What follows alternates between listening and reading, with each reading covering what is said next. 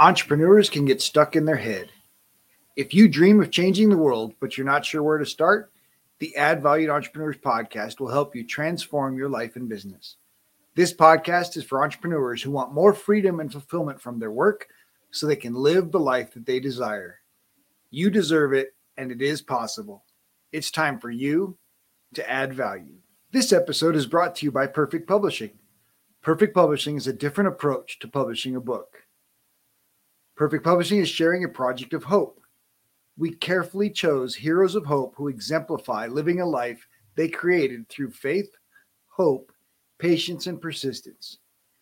No matter what page you open to in this mini cube of hope, you will find a leader with a big heart. You see, you are not alone. The authors may share similar challenges that only hope and action could resolve. Get your free ebook at getadoseofhope.com. Get a doseofhope.com. Our guest today is Dr. Felicia Froh. Felicia is the owner of Money with a Mission, an investment company focused on empowering professional women to build wealth and achieve financial freedom through social impact investing. As a real estate syndicator, Felicia has partnered with like minded investors and has raised money for several social impact projects, including a residential assisted living home in Kansas City, focusing on providing elderly residents experiencing memory problems with personalized care. With her partners at the Echo Alliance Group, she is providing healthy food to food desert areas with indoor vertical farms and grocery stores. In addition to real estate investing, Dr. Froh is a licensed urological surgeon with over 20 years of experience. She has written many best selling books, including How to Create Wealth That Outlives You. Plus, she's an advocate for sharing the great work others are doing for their community through her podcast, Money with a Mission. Dr. Felicia Froh teaches Robert about food deserts and indoor tower farming and the importance of developing programs nationwide to not only end hunger, but to create systems that make healthy options more convenient. Convenience has risen up, and in many low income neighborhoods, there are a plethora of fast food options, but no healthy options. And this leads to a rise in the incidence of diabetes and other food related illness. This is not a we should, this is a we must make healthy eating more convenient and sustainable. Felicia, it's so great to meet you. So great to have you on the show. Thank you so much for joining me. Thank you for having me. I'm excited to to be able to share with Absolutely. your audience. And I want to thank our mutual friend Billy Keels for introducing you. And man, he's he's such a wonderful young man. I want to say young man. I'm, a, I'm a grandpa and he's a father. I guess I can say that that way. Um, but what a what a great introduction, and, and I'm just looking forward to sharing your story and yeah and your passion with our audience. So Billy and I have been friends for a while, and I don't, I guess I don't think of him as a young man, but he's kind of like my brother. So he's like my, he'd have to be my little brother, I guess, if we were going to be in that family. So yeah, he's a young guy. uh, fair enough. All right, Felicia, we just start each episode with our guest uh, sharing their journey into this entrepreneurial space and the impact they're having and, and how they made that transition. Okay, so as you guys heard, I'm Felicia Froh, MD. I did not start as an entrepreneur. I was thinking about this earlier. I was like, did I even know what an entrepreneur was, or did I use that word back when I started into everything that I do, um, medicine particularly? And I and I don't remember. I know I use it a lot more now, obviously. Um, but my family, my father was a veterinarian or is a veterinarian. My mother, social worker, both very highly educated. And that's what they expected of us. And even back to my grandparents were um, very educated. And that's back in a time when Black people were not educated, but they strove past all of that, became very educated. So our family lineages go to school, get a job, work there till you retire, and then enjoy your life that's what I knew. So that's what I did. I figured out what I wanted to do, and that's also a long story, but we can go to there later. Became a physician, became a urologist, and at the time I became a urologist in 93, I was one of the first 100 female urologists in the country. Started that whole practice, and for those who don't know, urology has been primarily a man's field, or it's a it's a field that treats mostly male issues yes, women have urinary tracts, and yes, we do treat women in kidney stones and that kind of stuff, but mostly it's guys. So you can imagine it was a little bit of a struggle, a little bit of a um, interesting ride through residency. But once I got into practice, I was um, in started working mostly with female urology. But in my practice, it was about mm, two or three years into that when I just had this this is not the last thing you're going to do or and and at the same time is this all there is? So that stayed there. Was very it was scary. I mean i've just gone through all of this stuff to become a physician and now i'm at the hmm, maybe this isn't it. Interestingly oh i know what i was like how did i get to this to the book? I read rich rich dad poor dad. I got there because a friend of mine we moved to kansas city we actually went into business with some other physicians, bought a building. We were going to re- live in that building or live in that building, practice from that building. And we were starting another business, and a woman introduced me to Rich Dad Poor Dad. Now, this, it hadn't occurred to me that I was an entrepreneur at this point at all. I'm a physician, I'm doing this thing, da da da.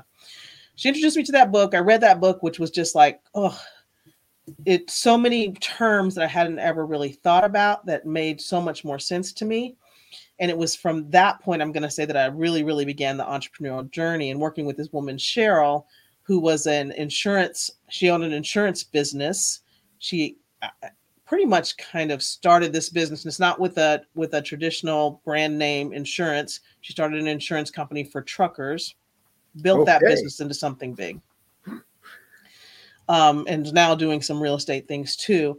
But at that time, we were looking to start a, fem- a women's health center in our town and that it didn't go but it was it was that start of that journey for me working with her and working with another physician who we both both of us were learning from her.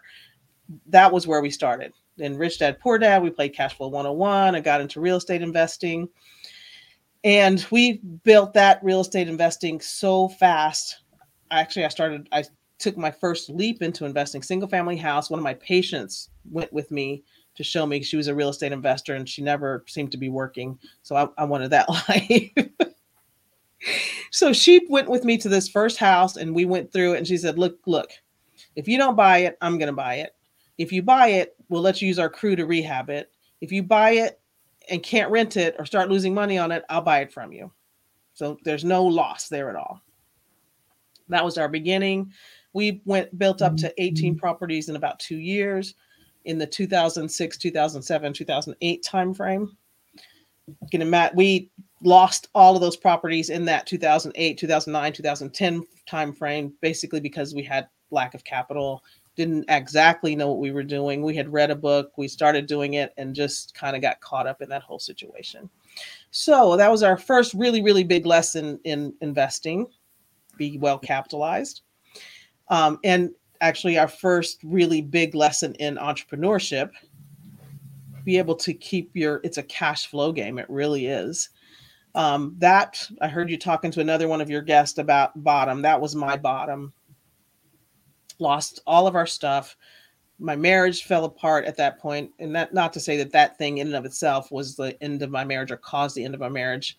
It was the time to end it and start all over again. So that's what we did and um, I realized that I did want to do real estate investing. I thought that was the way to achieve the things I wanted to achieve, which was financial freedom and have passive income. Thought at that time that was the thing that I was supposed to be doing um, from that long time ago. That first seed that got pl- got planted about this isn't what you're going to do for the rest of your life. Um, this seemed like that was what it was, what I where I was going with that. So, got back in and over time realized I don't really like this just single family house thing. I learned about syndications and investing with other people and building a team. And like, yeah, I really don't like apartments. This is just kind of boring. And I can't remember oh, resorts. Like this is, I mean, this is good. And like medicine, I can do it and I can be good at it, but it's kind of boring for me.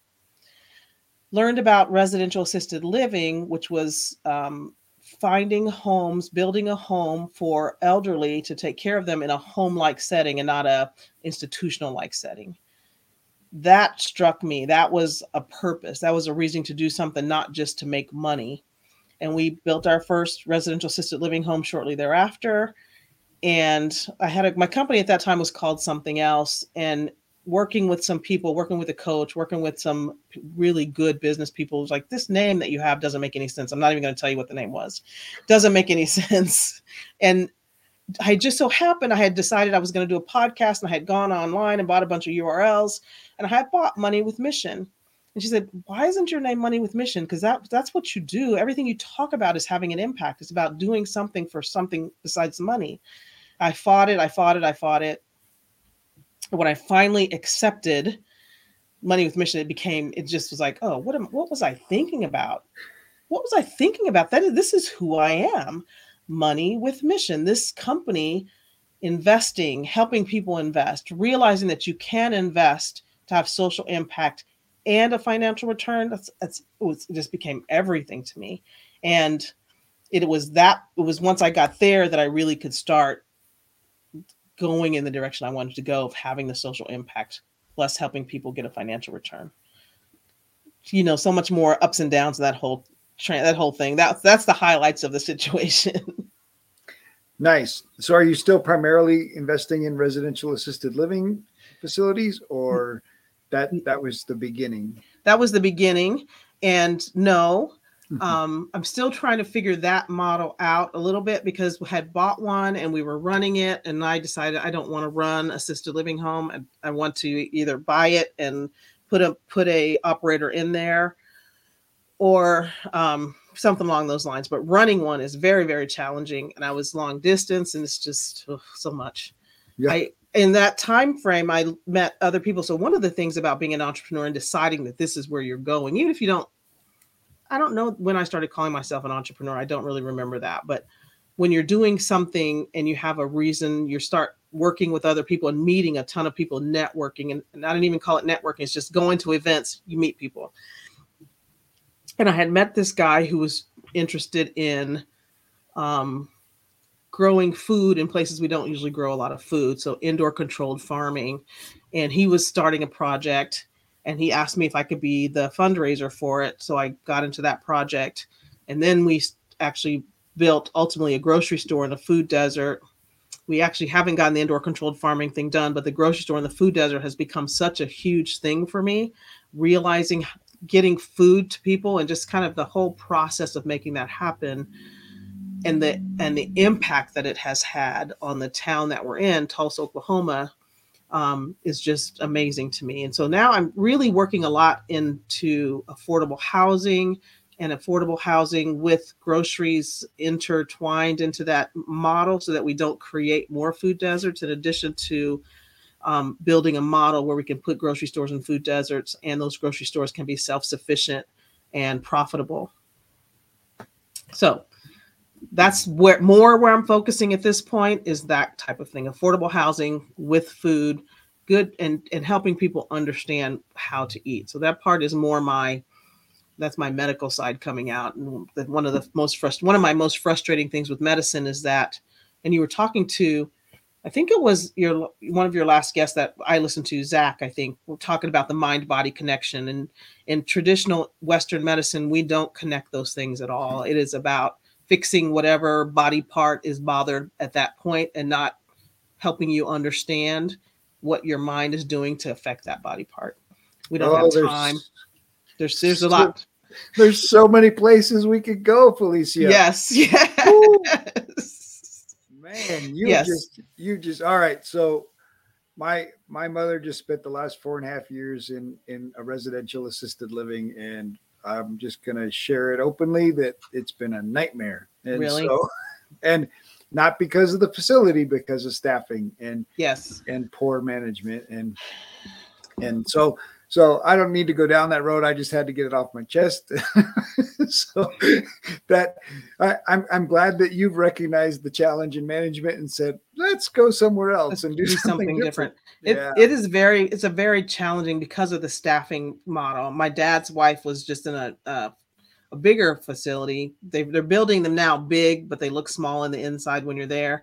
Right. And he was so unhappy with that because of staffing. He said people are just and there's st- there's just a lot of problems. There's a well, lot of and, problems, and, and, I understand there's staffing issues. There's staffing issues across the country. There's staffing issues across industries. I've I've spoken to a flagpole manufacturer, to to uh, uh, a young man who's who's doing um, events and, and event planning and and he, they all say like we pay well we we take care of our people and and we still you know so so many challenges and of course the challenges in assisted living is obviously these are people that are at the end of their their life and they're Yeah. like two year olds and so they they have a lot of needs and they need a lot of care. And you need people that are heart centered to to be employed they're not people that are just trying to make 20 bucks an hour. And And there's a there's a huge difference. Yes, there's definitely a difference. And you, it, though, there's special people that are meant to do that, and yeah, and they should be taken care of we could talk about a lot of things about as far as why it's hard to find people and the way our society is today. And there's so many mm. places to go with that, but yeah well it's, It's just you said that that there are people and there absolutely were my my mom was also under hospice care and once she was under hospice care this was a different set of people that are caring Yes. for her and traveling from facility to facility those people ultimately saved my mom's life and saved her well-being because the staff had actually abandoned the facility the Mm. the people working for the facility left it and left it empty with the five residents that were there at that time and yeah craziness but oh, that's a nightmare.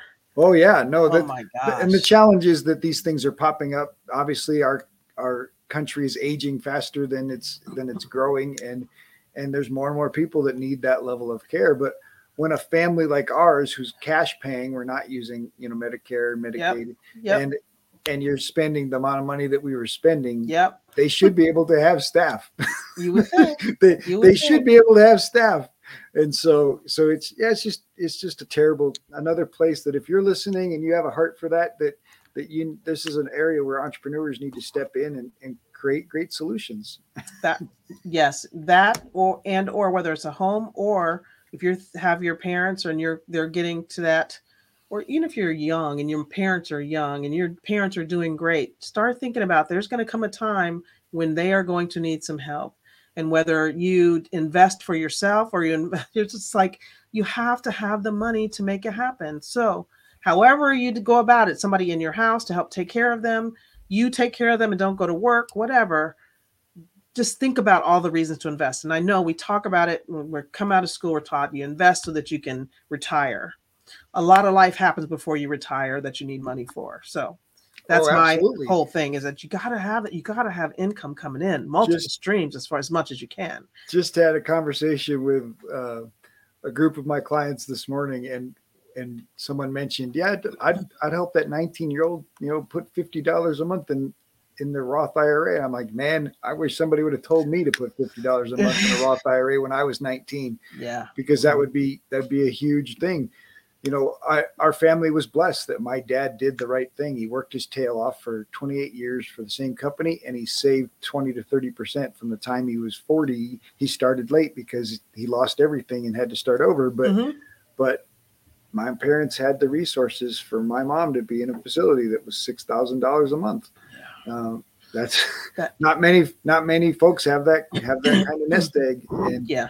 and our government is pretty much and for good or for bad the, the the system is created right now that you either have your own money and you have to spend it to do it or you're broke and the government will take care of it and give you give you the same level of care just so you know the same level of care so and the sad thing is there's lawyers out there telling you hey get rid of all this money hide all this money and and and and be broke because that's what's that's what's better for you to not have to pay for it. It's not a good idea. I our family refused to do that, but there there are people out there making that recommendation. Yeah, there there definitely are people out there making that recommendation, but it's not the same level of care. Many of those residential assisted living homes that are private pay only, they're not even going to take folks that are getting government assistance. Uh, and it is and it's definitely different if you imagine that you're paying he's paying six thousand dollars a month and can't get good staffing imagine if you're getting if you're get five thousand dollars a month is what the government might be paying or three thousand dollars depending on what your parent needs. And then i mean that just drops the staffing down right there. You have at least in our home we had two two staff or one staff member for every six residents. And some of these places there's one staff member for 20 and so hmm. it's just it's really really tough really hard. But I like So- what you said. Let's let's let's get some investments. Let's get some get some real estate. Get some assets that are earning um, rental properties that, that are earning and earning equity and and those are things that that you can sell if you need to to take care of a loved one and plan on that and so i, I like that that solution is Yes. is, is wisdom right it's just the stuff to think about even if you ha- and having the assets at cash flow so you don't have to necessarily sell it it's cash flowing for you so you can use that money to pay for that kind of stuff that's that's even better so Even better, absolutely. All right, so one of the things you started early or, or started working on is w- women's health care. Obviously, you were women in a man's world, and in in a lot of ways, and and now you, want to empower women and and target women and let women know that that hey, there's a place for you to invest. There's a place for you to learn about investing. Um, I'm a huge champion of, of this. I I've the idea that women have been in you know in, in the household and and and having this these roles where they don't feel empowered to invest they don't feel encouraged to invest. Um, I, I saw this this chart that talked about money and and talked about the areas of money and women are women are equal with men when it comes to paying the bills. Women are equal with men when it comes to comes to saving. Women are equal with men when it comes to understanding you know, these levels of money but there's this huge inequality when it comes to investing. Yes. Yes. Women will do not invest at the same rate as men. And there's probably lots of reasons for that. Some of them have been cited are let more risk averse, which I don't know is necessarily true. It's we spend a lot more time. And another little statistic is we actually do better over time with our investing than men do mostly i believe because we spend more time on the front end investigating that and understanding it before we invest Hmm. sometimes we spend too much time and take a long time to pull the trigger and lose out it's the opportunity cost um, because of fear of losing money as opposed to fear as opposed to the um, thought of gaining money so that we we let our fears guide us a little more than the potential upside of something. And one thing i like to say is money is is is not a finite thing. There's so much money in the world and money can be made in so many different ways. And it's just to for us we have to it's our mindset with money. It's like just thinking of money as a thing to have and i have it in my bank and it looks pretty and when i go to my bank account it's got this many zeros or whatever that's doing nothing for you you're actually losing with that one because inflation's taking it away from you so having your money out doing something working for you just like you're out working for money let money work for you and then you do better in the long run you really There's- do so And there's two parts to that. I think one is we've got an entire generation um, that was taught not to talk about money. And, Yes. And it's typically lower income, middle income.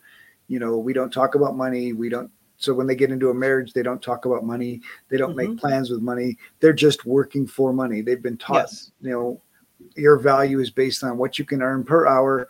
And and we're not having these conversations about how money works. We're not playing cash flow 101 and learning that whoa wait if i buy a restaurant and and it does this and i get more money and yeah. you know, and really even monopoly monopoly is really cash flow 101 Well, at, ex- at a- in a focused level. And yes. and people get caught up in we've created a culture of spenders rather than a culture of people understanding that money is made to work money is made to to do something for you rather than be the end game.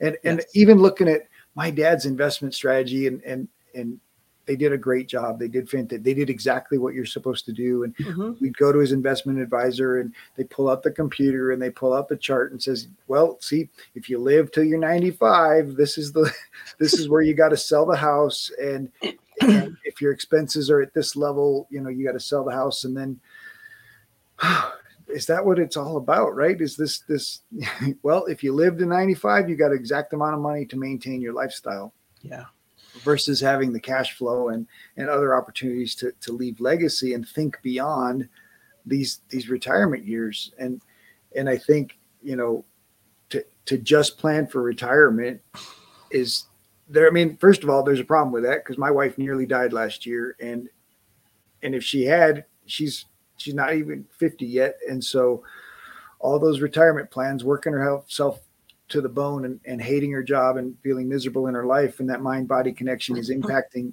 you know her body and her future Yep. yuck why why Yeah. why that's not the that's not the the end game and so i think people need to think bigger with their money they need to think bigger with their opportunity and and not get so fear based in their decision making hundred percent agree. And the the the thought of, I mean, just it's that whole thing of you work, work, work, work, work until you can retire. And then, like we said, so many things happen in between starting work and retiring that may require you not to work as much. I mean, we have the we have the wage gap already of women making 80 I don't remember the number, 83 cents for every dollar. And part of that is about we have to leave the workforce at some point, many of us, to have our children, take care of our children, maybe take care of a parent or somebody else who needs care. Then we get back in the workforce and we're already behind.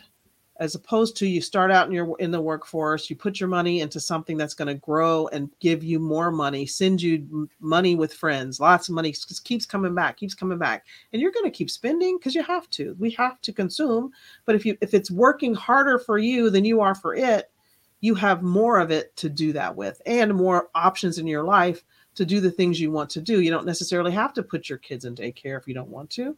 If you want to, great. I'm not saying quit your job. If that's what you love, do it. I promise you you'll love it more if you know you don't have to do it. You could do something else if you wanted to. That's Oh, that's the well, biggest thing for just having options right We're creating options where you don't feel like you're a slave to to your job like you're stuck i gotta i have no op i have no options and i think No a lot of americans feel like they have no options when they really they really do have options if they would explore them. And i love Yes. that i mean you mentioned the wage gap and and obviously you mentioned a justification for the difference right? Women take some time off to have babies. They take some time off for for taking care of family. But in my mind i it's it's inexcusable that there's not more women at the table. There's not more women voices um, in in the entrepreneurial space in in the corporate space because i think women bring a different perspective and, and women bring a different expertise and and a different skill set to the table Yes. and a different like you talked about women women who are investing are in it for the long game and they're not making they're not making an emotional you know pull to protect the money like some men are and and that's interesting to me because i think some of the reasons that at least the way the church would say women aren't qualified to lead aren't qualified to be in positions of leadership is because of the emotional side of the protector side or the mama side and and so it's interesting to me that, that women actually do better and but I think that I think we're missing. I know the church is missing out from my perspective of 20 years of ministry, not having women in in the boardroom and in the room where the decisions are being made. That we're missing a voice. We're missing the piece, and and it and it breaks my heart that that's happening across the board. Although more and more like women CEOs, there's there are women rising up to those positions, but there's not enough. It- it's it's it's happening and the the, the thought of um just this whole that women cannot do it because we are emotional or whatever what what emotions are a part of everything everything. So we all Including men. have them. We all have them. And if we can work together it doesn't mean that women should lead everything. It doesn't mean that men should lead everything. If we work together i i mean it, it makes me just like how much better would we be if we listened to each other if we talked to each other if we came to some okay collaborate between all of us. We come up with a much better idea than any one of us could have had together. That that's a world i would love to be in I, that's just amazing to me Me too. Well, and and obviously, I think part of the wage gap is this idea that you don't talk about money, and the companies have gotten away with this idea of you can't tell Can't- anybody your salary. Well, that's BS because um now I'm sitting across somebody who's working the same exact job I'm doing, and I, we're getting the same exact outcome. And you know, and then I've got I've got one friend who's really good at Excel spreadsheets, and he can do the work in two hours that somebody else takes eight hours. yeah It's like, wait a minute, what? Where's the fairness in that either? And right, and but we're not allowed to talk about what we're getting paid, and that's, and I think that's one of our challenges now is is we need to make it okay to talk about money. I want to talk about money. I want to talk about the interest rate I'm paying. I want my neighbor to know what fees I paid when I bought my house, so they know what fees they should be paying when they bought their house, and and making sure our mortgage rates are fair. If we're talking about money, a lot of this inequality goes away because they can't get away with it. yes exactly A hundred percent. Um, and even if you can't think about talking to your neighbors about your money, talk to your kids about your money. Ooh, Let your Yes, kids yes, yes. understand this the whole way it works. we will be right back after this short break. This episode is sponsored by the newly released book, Dream Life Planner Move from Tired and Overwhelmed to Free and Empowered by Noelle L. Peterson, available on Amazon. Or you can order a personalized signed copy at empower, E M P O W E R 2 dream.com. That's empower number two dream.com. If you enjoy the show, please like and subscribe, leave a review, tell your friends. Welcome back. Let's get back to more greatness. And the other thing about my kids, they I wanted them to see that life is not always easy. Things happen that make you have to figure it out. You have to pivot. You have to change course because something didn't work out the way you wanted it to. So all of that stuff, we we to me, if we just would start with our kids, yes, they see hard things. They they are smarter than I think we give them credit for and can Well- come back from things. And I think we give them credit for. I think they have to be protected and bubble wrapped and all that kind of stuff. The kids are here to save us, I promise you, and we have to give them the tools to do that. Just- Absolutely. Well, I, you know, it was interesting. We were we were missionaries. We lived in South America for for ten years, and everybody, the first question was always, "How do your kids handle it?" Like, whatever. My kids are fine. Like they learn Spanish like naturally faster than I could. They embarrassed Yes. the heck out of me. They they that travel is normal to them. This this different culture is normal to them. They they don't kids my kids don't have any issues. I've got all the issues. I'm the one that's a mess. I can't figure this out. I'm the one that wants to, you know, learn in Spanish. I got to take a nap every day. Like, what about me?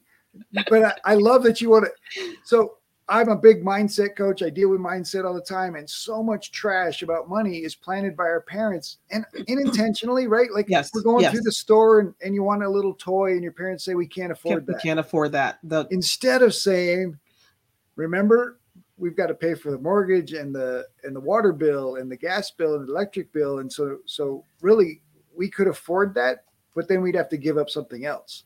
or and, the, and so having the conversation in the in the real world with real terms so that kids understand that oh I, I understand how money works but yes, we can't just we can't just spend it at random on a toy because we've got to do all these other things or, but we don't have you- that conversation it's we- quick and easy to just say oh like nope. we can't afford it. It's easy. Yeah. That's the easy. Or it's the same thing. I mean, parenting is challenging. We the, Oh, anybody been a absolutely, no been doubt. hard. So sometimes it is because I said so. Because I don't feel like going into that right now. Sometimes it is. Most of the time, to me, there's a conversation around it. Especially we can't afford it. That's that's not an answer. How could we afford it? We have we have this, this, this, and this, and this to pay. How do you think we could afford to get that?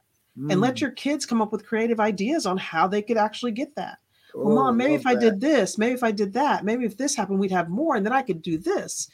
That's the way you get your kids to really understand how money works. To me, um, just that change that little bit of a just a little bit of the phrasing. Well, how could we afford it?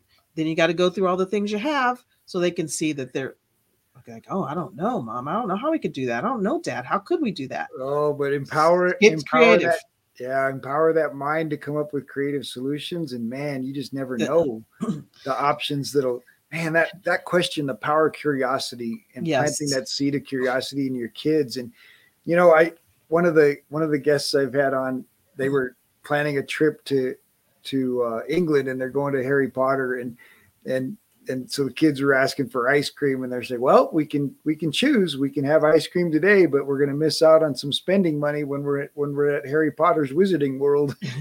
So which which would you rather have? And and the kids were like i want ice cream. Like yeah, so they still they still might choose ice cream. Yes. but but at least now they've got a they've got an option and they've got an understanding of the sacrifice they might be making it's right? And i think i think there's too much in our world of taking away the consequences yes, We- yes, yes. we as a culture have been trying to take away the consequences of mistakes and the truth is there's consequences when you make mistakes. There's consequences of of losing a game. There's consequences of of failing and running out of money.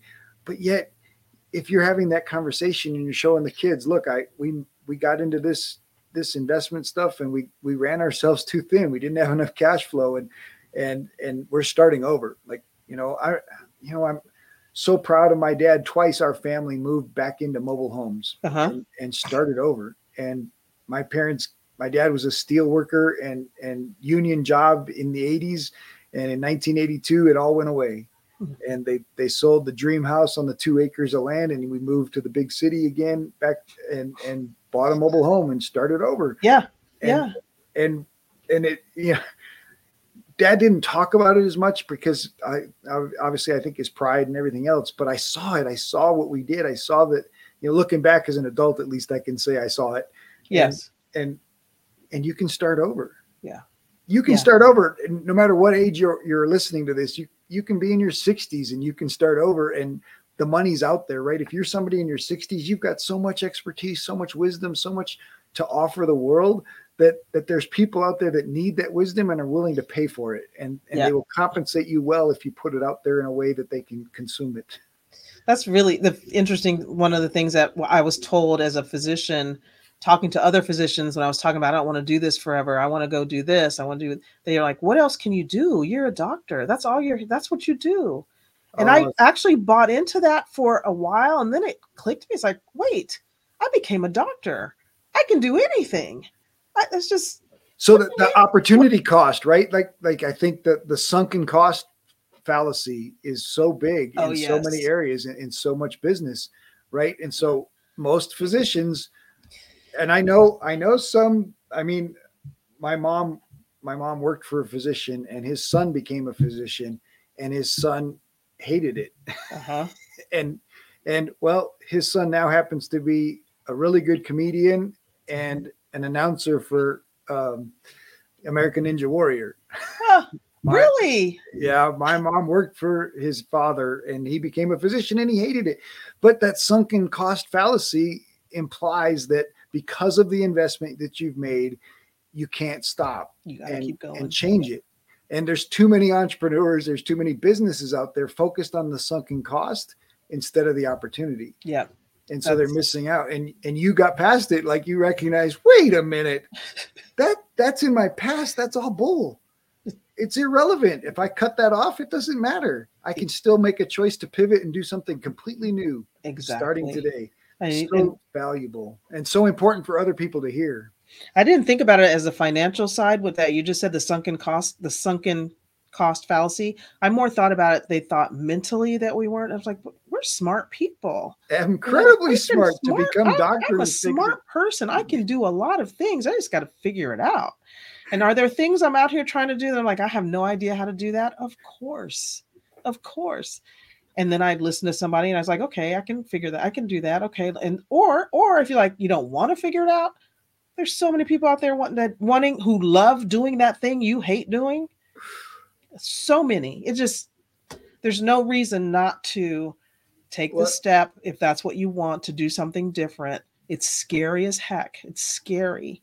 Take it and your wings are going to come out, I promise. Just Oh, go. So Go. much power in what you what you just talked about, and and entrepreneurs, solopreneurs especially, feel like they've got to wear every hat, right? They're the chief every everything officer, Yeah. and and they'll never scale. Their business will never grow beyond their limitations, and and if they cut off some of those things that they hate doing and and outsource them and hire somebody and pay somebody they'll make twice as much because they free up so much energy and so much time and and and their heart can be in it because they're doing the thing that they really love Yep. and so don't get caught up in this idea that you oh i'm the entrepreneur i got i got to do it all i got to i got to do the bookkeeping and the accounting and and i got to i got to go out and do the clients and the sales and the marketing and no you can outsource a bunch of that stuff and focus on the thing that that brings you joy and and passion and so now you've Yes. combined you've combined your business mm. with your outreach you've combined your business with your contr- contribution to the community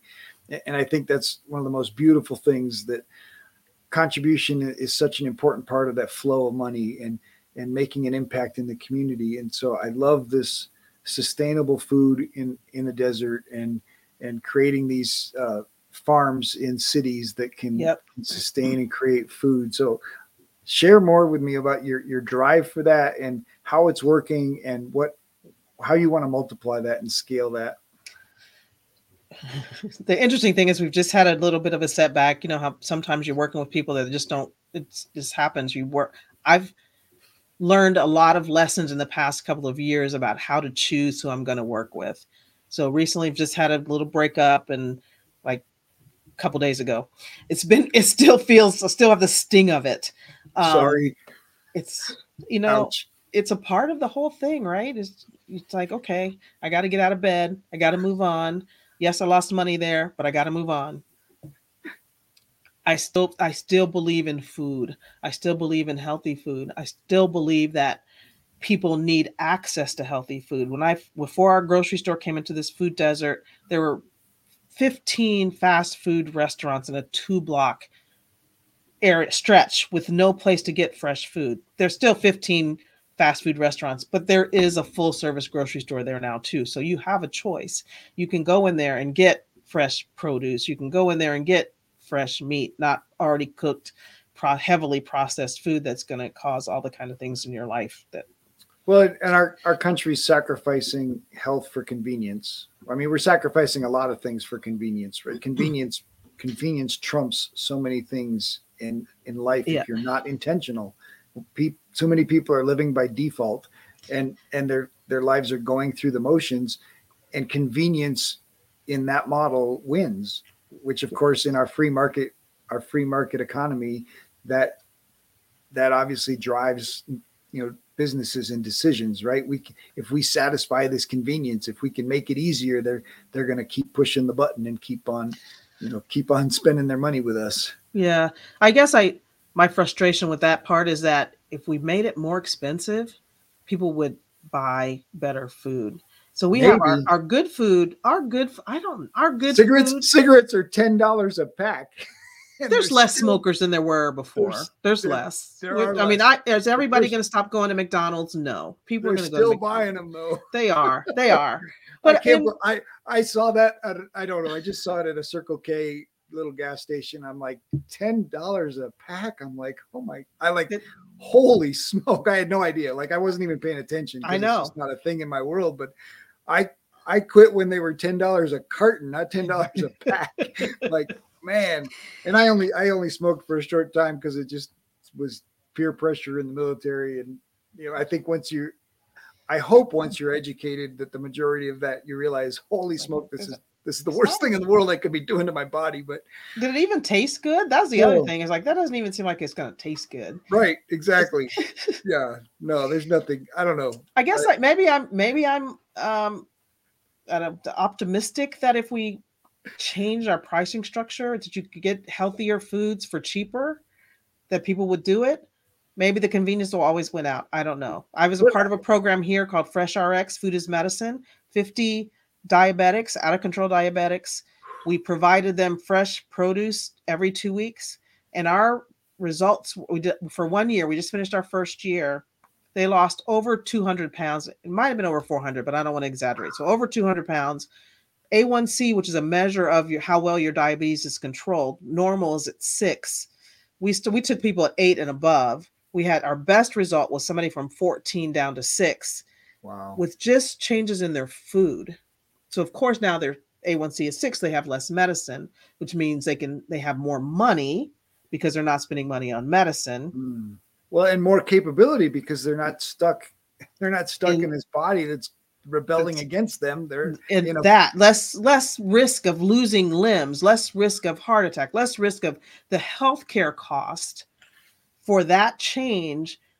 I don't even I don't remember the number, so I'm not gonna lie, but it was in the multiple thousands, double digit, five digit thousands of dollars. Well, and that's a solution yearly. to a, a, a rising epidemic. This is not diabetes is not going away anytime soon, and our culture is on a crash course with with a crisis ultimately right insulin and, and all these drugs do not fix it drugs do not cure no, it we don't we don't we don't cure disease in this country no we, we treat it. symptoms. We manage it, and yes, exactly. We treat, treat symptoms. Treat it's a symptoms. disease. It's a disease care system because it's focused on disease and not focused on health. Oh my god You're, you're the doctor, and we were going to go down this road yet, and so I guess here we are. um, it was the thing about medicine. It is the thing about medicine that I hate. That the um, the business side of medicine is the hardest part because we are it is a business. You do have to make money. You have to cover your overhead. You have to do all those things but you're restricted on how much you can actually take in per person that you see because of insurance. So if you can't pass on your increasing costs to your patient you have to get it from somewhere so you end up seeing more patients or doing more procedures Eh, they do actually do go together. More you see more people more people are coming through more people are coming through which means you have less time with each one of them which means you're going you're ordering more tests because you don't have time to really understand their problem and get that mind body connection happening with them help them understand that. So you order more tests which costs more money. Then they're on a medication because there's no conversation about fixing it actually fixing the problem. We're going to treat that symptom. Here's your medicine for your high blood pressure. Here's your medicine for your back pain here's your medicine for your whatever thing. Think of the think of a thing. There's well and it's how many drugs are advertised on tv your uh social anxiety disorder your whatever things, whatever yeah i can't even imagine the, the patient going it's like googling and taking it into the doctor and say i diagnosed myself on google and i saw you your skin just actually moved across the screen like i saw it I, so I know that a doctor a doctor's got to love it when a patient comes in and says, "I need this drug because because this person looks so happy on TV and it'll fix all my problems." And but it, it's it's it's right back to that convenience thing. We would rather take a pill, yes, than change our lifestyle. Yes, we would rather you- take the quick fix than do the thing that and it, and so it's a culture. This is a this is a cultural shift that has to happen we have to care about health. We have to care about our body and how it impacts our mind. And we have to care about fixing, having, living, living healthy rather than living for convenience. And, and medicine is more convenient than the lifestyle change. 100%. Particularly, so in urology, one of the things we see is going to the bathroom too often. I just go to the bathroom too often. Well, number one, what's too often? More often than my friends. Okay, so you go every two hours. Believe it or not, guys, every two hours is a good amount of time to go to the bathroom, especially if you're hydrating yourself, drinking well. If you're going less more than that, okay, we'll talk about what do you drink. I drink coffee all day long.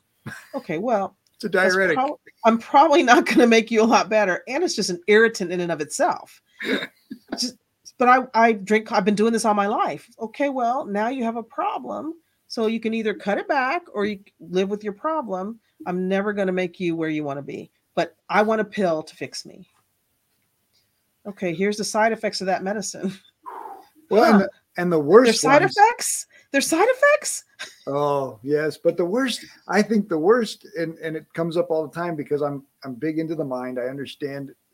So our our mind was designed to support this body and make this yes. body feel really good, and and there's a, there's triggers in our mind that that are triggered with anxiety and stress and they dump cortisol and adrenaline into the body for fight and flight. Yes. well fight and flight is designed to run away or get in a big old brawl. Yep. And the majority of people are getting this anxiety and stress sitting at their desk or sitting at their couch and their body dumps adrenaline and cortisol brain dumps that into their body and the body goes what? Because they're sitting still. Instead of not triggering fight and flight, not triggering anxiety and stress, and choosing to react differently and recognize that they have a choice where the body can dump dopamine, oxytocin, serotonin, and these other endorphins that guess what? Make you feel better. Feel better. Yes. Instead, we're going into the doctor and saying, I feel sad. What can you give me? And now we've got on top of the diabetes epidemic we've got this epidemic of depression and yeah. anxiety yep. that we're popping a pill to feel better treat the symptom rather than have discussions about the cause and understand that guess what this drug is going to jack you up even worse it's going to make your emotions go across the board and so now you're not going to experience joy at the same level but yeah, you won't experience sadness at the same level and and so it, it's just more convenience, right? It's if I can take a pill to feel better instead of ooh, I have to exercise or ooh, I have to I have to deal with this emotion. I need to deal right, with actually, this. Actually, I mean, deal with let's deal just feel this. Deal with the crappy life I've just created for myself. Well, and, and emotions, we've been, you know, I don't know. I was told men don't cry. I was told don't be angry. I was told, you know, suck it up, buttercup. Rather than recognizing that these emotions are like a dashboard. It's like a trigger It's- telling my it's- body, "Ooh, something's happening. Something's Ooh, happening." going on." Yeah. Wow. Okay. Wait. I'm angry. What's wrong? What just My happened? kids, my kids are irritating me. Oh no, wait. I'm allowing my kids to. I have an expectation for my children that they're not meeting. Can I That's- change the expectation or can I change the children? Right. And and and we don't learn. We don't We learn. don't think about There's- that at all. That's a lot of thinking right there. That's a lot of thinking. it is it is a lot of thinking but but if we were taught if we were taught how our emotions work the same way as if we were taught how money works Yes. imagine how much i think Yes. there'd be a few people that would would lean in on that I, I, I, I, think they'd rather not take a pill that numbs them right I can't I, I can't imagine not wanting to treat yourself without a pill, but I know there's people that don't that just don't every and maybe you've noticed like I've noticed every time there's a new drug, that thing just blows up and now there's a big problem with that thing because we need to be able to sell our drugs. So this is a thing. I woke up the other night, th- this whole thing that's been going on for the past few weeks. I woke up the other night and wondered why is my bed vibrating? What's happening here? And I have this cooling thing on my bed. It's like, is this thing what's wrong? Turned it off. Still vibrating. Is the fan, the air conditioner conditioner's running? Is the fan like vibrating the house? What's going on? Turned off the air conditioner. I'm still, it's still vibrating. What is happening? I got up, walked into the living room, and then all of a sudden I felt my leg. It's like, oh my gosh, it's me vibrating. okay. okay this diagnosis is taking a while like- okay, I'm gonna go back to bed. This is bad. This is bad. I've got way too much happening. I should not be vibrating. So I ultimately went back to sleep and woke up the next day and said, I got to get this out of my life. I got to stop fighting this situation. This has got to go. Otherwise, this is this is not going to end well for me physically. So seeing that is just, I mean, it, that was an extreme example to me because I had never had that before. Um, lots of fight and flights happening. Every everybody has it. Everybody has it, and we react to the smallest things like a a ding on your computer when you didn't expect a ding. That's a, a reaction that we have. We just we react so fast that we don't even see it or feel it, and but it affects you. It, it really recognizing, affects you. recognizing that that there's actually a choice the brain's actually waiting for you to choose Yes. the, the brain is waiting for you to choose and most people choose by default because they don't realize that they can choose and they Yes. choose they choose drama they choose i I mean obviously like drama pays right the television is full of all this drama that pays news is full of all this drama that pays because people absorb it. Facebook and social drive you know fill up because of all the drama that people love it. They lean into the drama they pay for the drama. But if you step out of the drama and you choose the things that you're putting into your mind and it, that gives you more power to choose wait the kids are doing something. Am i irritated by that or am i oh they're just having fun. Yeah. okay. Right? And Yes. and and then even the processing the emotions right? Now i can recognize okay that's anger. Ooh what's going on? And i can ask myself oh what's going on? Rather than you know go through the house throwing stuff around Yes. that's typical yes. right? Yes. because it's not my fault. And and and, and plenty of people uh, you hear them all the time don't make me angry. Wait what? You know tell your mother not to make me angry. Wait how how is she, how is she making you angry right? Like yes. Why The whole why did- victim, the victim, and not taking responsibility is a big pet peeve of mine. And when I that well, I have no, our whole culture right it's It- our culture saying that this diabetes this is somebody else's fault it's not right? your fault. You're fat. It's not your fault. so now You're- we're now, now we're suing we're suing walmart and cvs for the opioid crisis how on earth is it their fault they're they're just the pharmacists they're the, they're the distributors they're not and now we're treating them like drug dealers like we didn't big pharma created the problem. Doctors have just you know tried and- to help their patients not be in pain. They've done exactly what the patient asked them to do get me out of pain. Help me not be in pain. And they've got the solution. It's right here. Yes. and and Mm. and now we're going to cut we're going to blame the middleman. Ma- Yep. we Yes. we don't want consequences and we want to put the consequences on somebody else and nobody wants to take responsibility. And that's the first step for everybody is take responsibility Personal own life, responsibility. It's your own body your own finances man if we take responsibility for our finances and our time and our thoughts oh and then of course now you you mentioned a broken relationship and that, and that's the other piece our schools don't teach is relationships Yeah. and you talked about entrepreneurship is all about relationships It's all about relationships. It is. so now entrepreneurs are learning about money they're learning about time and they're learning about their relationships. That's why I believe entrepreneurs are going to save the world because they're the ones at the front edge of this of this opportunity of Yeah. new food and and health and and and taking responsibility for every, all these aspects of your life. And what an incredible opportunity to pass that on to our children as entrepreneurs. Look you can take responsibility for your time and you can take responsibility for your money and you can take responsibility for your thoughts and and and then you can take responsibility for your relationships and you're taking responsibility for yourself and that elevates you to the 1% Yeah. the That's- 0.1% probably huge. Oh my gosh. That's huge. That is that wow. I, we could be done. That was huge. If everybody would just would and I say just like it's so easy, but it's it's not hard. You can do it. it, it is it is easy but it does take work It takes work. It takes work. It takes un- hearing yourself and what you're saying to yourself and how you're thinking and how you're talking to other people. If you just start start noticing how people talk to each other and just the words that they say, like okay, the words weren't bad, but just you could have put them mm-hmm. together Ooh. a little bit differently, and they probably Sarcasm, though, reacted sar- that way. It's yeah just sarcasm's so big in our culture and and everybody thinks that sarcasm's this cool thing and and we're throwing darts at each it's, other a- it's such a passive aggressive way to talk. oh it really is. It's and, just and it and the worst hap- the worst happens in your family you don't do that you would never talk to your grandma that way you don't talk to your workers that way and yet you go home and talk to your family and yourself that way yeah, what are you doing? No wonder marriage is go trashed because we're going home and we're being a smartass with our family and us and yeah these are the people you're supposed to be lifting up and building up. And that's so that's the name of my company right? Add value to life add mm-hmm. value to entrepreneurs because i want to lift people up. Yeah, i'm in my marriage to lift my wife up. I want to make her better. I want to make my kids better instead of there's so many parents that are fearful of their kids being better than them man i want my kids better Oh man, my kids are better than me. oh they are so much better than me. Um, my daughter, I have two daughters, 27 and 30, and my they both give me so Hmm. much and just just different ways to see things. Like, well, even one time I sent my niece something and uh, she reacted in a way that I didn't understand. Why did you, why did you get so angry? I said to my daughter what I said. She goes, "Well, I could see how that could have happened. You could have said that a little differently." And it just made me look at it. I was like, "Oh man, okay." I got to go apologize to her for the way that came across. Dang it.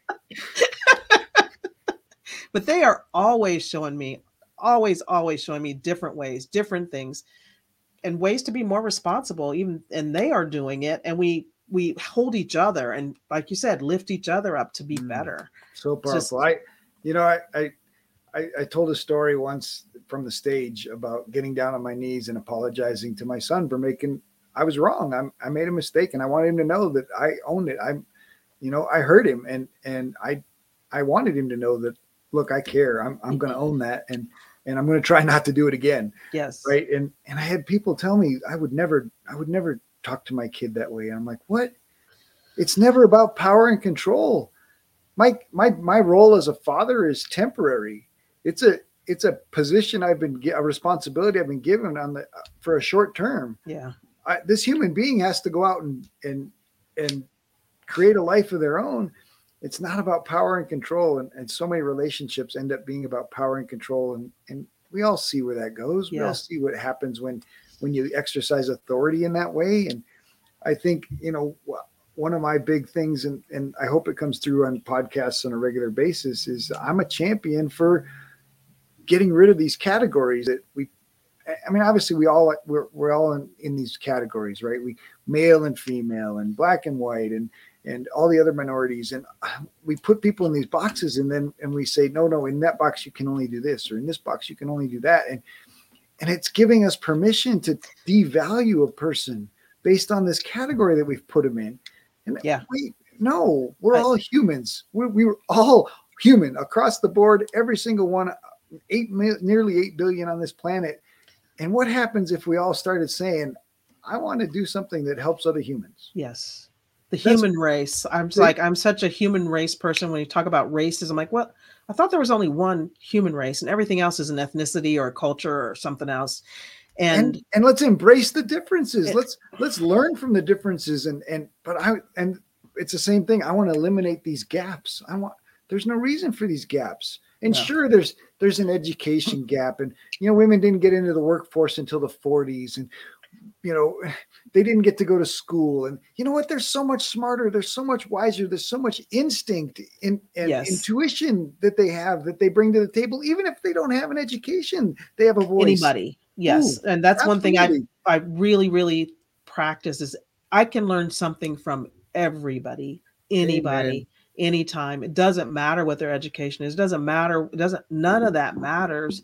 Everybody has a different experience, and asking questions and listening is the way we're we're gonna solve so many of our problems if we would just do that. Ask a question and not make an assumption. That is exactly right. It's be curious. Don't make assumptions that you understand where somebody is by the way they look, the way they dress, what they do. It's, even even if they're i think that's the challenge is we we make this erroneous assumption that our way is right yeah, and so that Yeah. everybody else's way of doing stuff has to be wrong.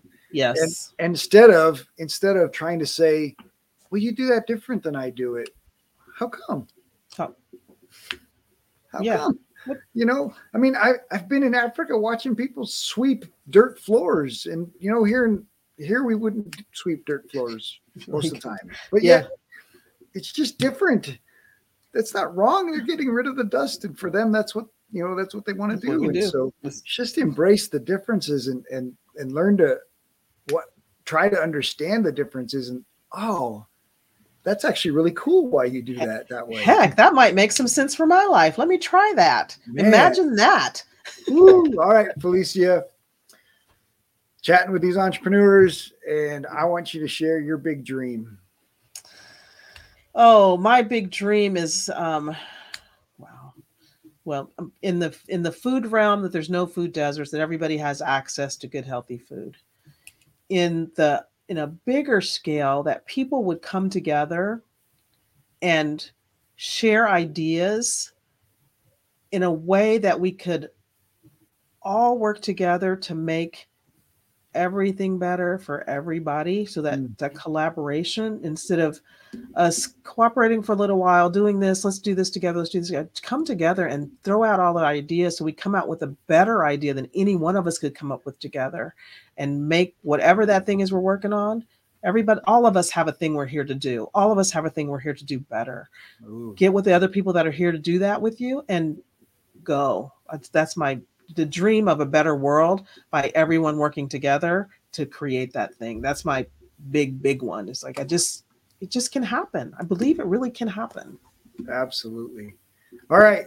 So I just end every episode with you giving you the chance to to share your words of wisdom with these entrepreneurs that are listening. I, I guess the biggest one is if you're thinking about being an entrepreneur, stop thinking about it. Do it.